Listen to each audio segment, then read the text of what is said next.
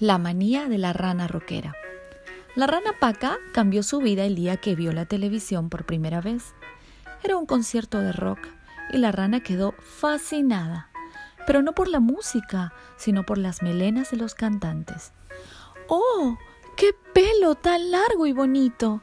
Yo quiero algo así, que se note que soy especial. Pero Paca solo era una rana no había ido a la escuela y ni siquiera sabía que las ranas no tenían pelo.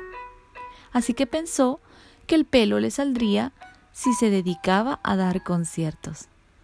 Su croar de rana no encajó bien ni con el rock, ni con la ópera, ni con el pop, pero ella siguió dando conciertos allá donde iba.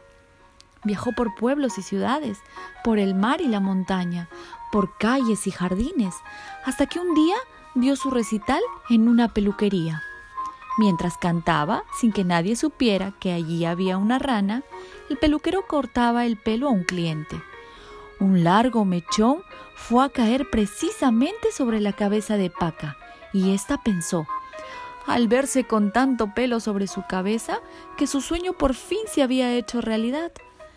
Emocionada, cantó con tanta fuerza y entusiasmo que despertó a Fredo, el gato del peluquero.